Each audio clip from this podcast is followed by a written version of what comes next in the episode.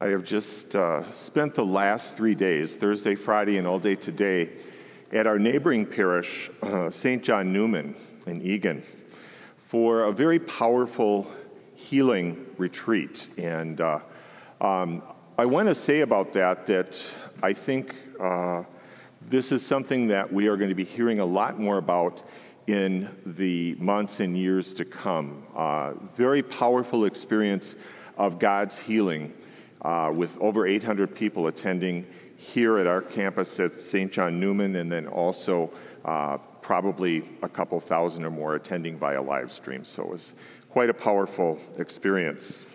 I want to take a moment and just welcome any visitors who might be with us. Anyone visiting today, we hope that you will feel welcome here and come back and worship with us again. Is heaven for real? Have you ever had anybody ask you that question? And maybe you've wondered about that yourself. Maybe you have come through a conversion experience and have come to believe in the truth of the resurrection and everlasting life. But it's kind of a question that our readings tease out for us, I think, this weekend. The juxtaposition of those who believe in the resurrection and those who don't. And of course, in our gospel, we hear about the Sadducees, those who did not believe that there was a resurrection from the dead.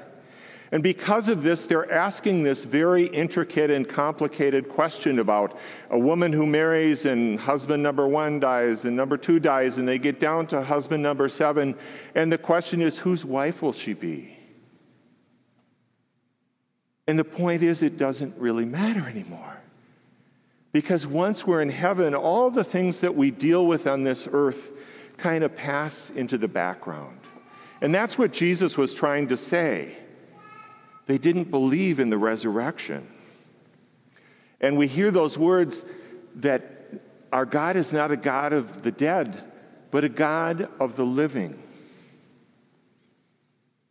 And then we hear this very dark story in the first reading from the book of Maccabees.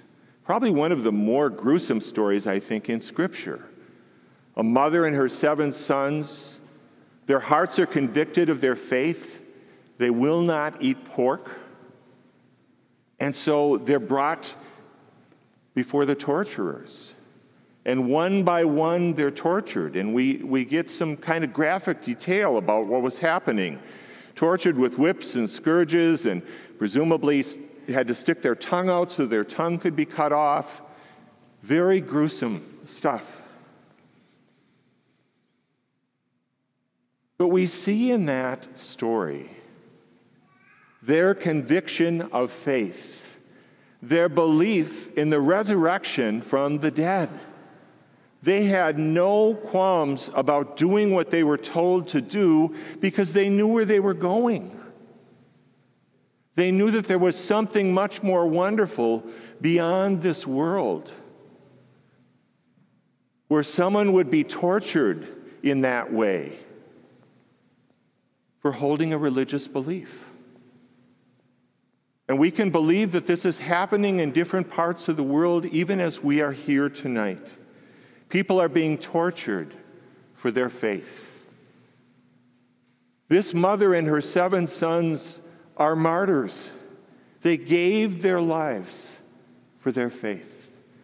So we see this beautiful juxtaposition between those who didn't believe in the resurrection and those who would give their lives for their faith. This month has been quite a month so far, hasn't it? We celebrated the Feast of All Saints on the first, and then the Feast of All Souls on the second of November. And those feasts are here to remind us that one day we will be called home. And so again, that question, is heaven for real?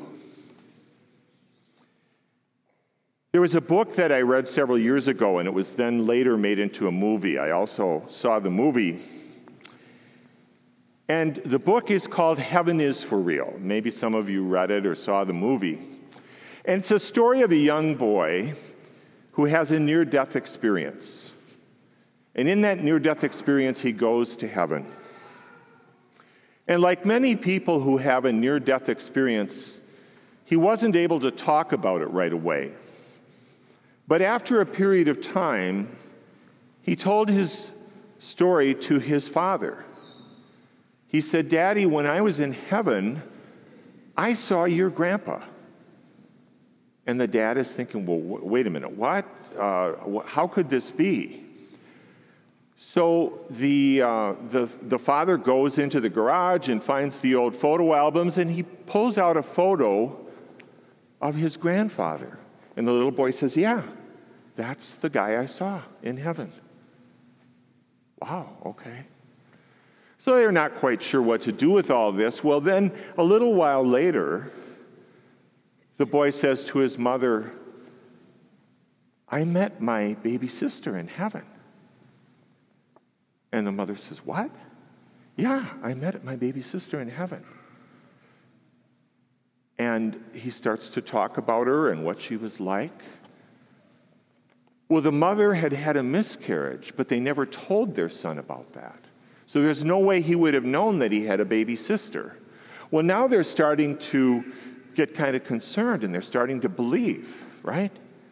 And this little boy's father was a minister in the town. And so they start telling these stories to the congregation. And people are getting really upset, and they don't believe this stuff, and they think this guy has really kind of gone off the deep end. And so he begins to question his own faith now. He's just not sure. Well, after a little while longer, the boy tells his daddy that he saw Jesus when he was in heaven.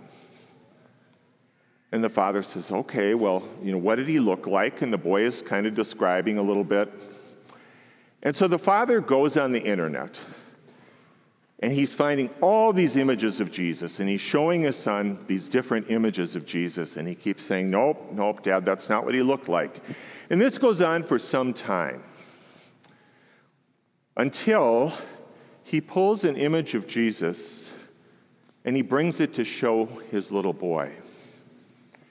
The image that he showed him of Jesus was of a picture that was painted by a little girl in Ukraine who also had a near-death experience. She was an artistic protege, and she came back from that near-death experience, and she painted this beautiful picture of Jesus. And the little boy said,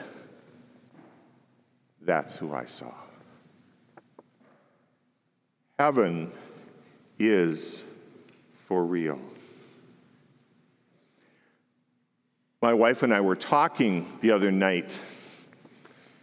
We have a very dear friend who died way too young. His name was Doctor Terry Coyne, and some of you may know him. He was a pediatrician in Saint Paul, and he was a very, very devout Catholic man, and he took care of all of our kids as they were growing up, and he was just a very beloved person, was one of my wife's heroes. And he had a very deep devotion to his faith. He went to Mass every day, prayed the rosary, went to retreats, all these things. And sadly, he got cancer twice. He got cancer of the tongue, which is a very rare form of cancer. Almost no one gets it, and almost no one survives it. So he survived that first bout of cancer, and then it came back again. Even after they assured him there was almost no chance it would return, it returned. Doctor Coyne never doubted that there was heaven, ever, ever. But he often talked about he wasn't so sure that he was going there, which was crazy. He, the man is probably a saint, but he always talked about he wasn't so sure he was going to heaven. So he went to the wake service at the funeral home. At that time, my granddaughter was about three years old, and she had been a patient of Doctor Coyne's. And she was standing by the casket. And she said to her grandma and to her mother, "When I was standing by the casket, I saw Jesus standing there by Doctor Coyne. And he told me that Doctor Coyne was there with him in heaven. My brothers and sisters, heaven is for real. Who in your life needs to hear this story? Who in your life needs to have your testimony about what you have learned and come to believe? Because you and I are witnesses to the resurrection of Jesus Christ. We walk in the promise of eternal life. And when we have days that are difficult and dark and troublesome, we know that there is something better on the other side for us one day.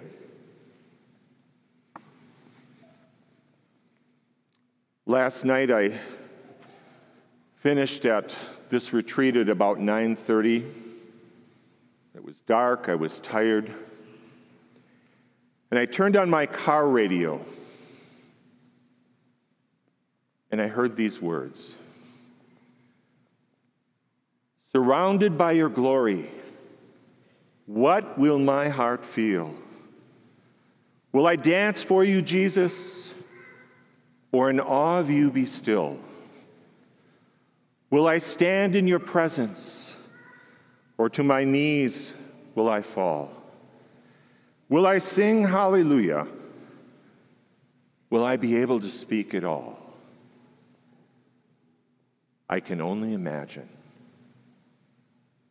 This is a song written by a young man who was very broken. His mother left him at a very young age, and he lived with his alcoholic father who was very cruel to him. And he reconciled with his dad before he died.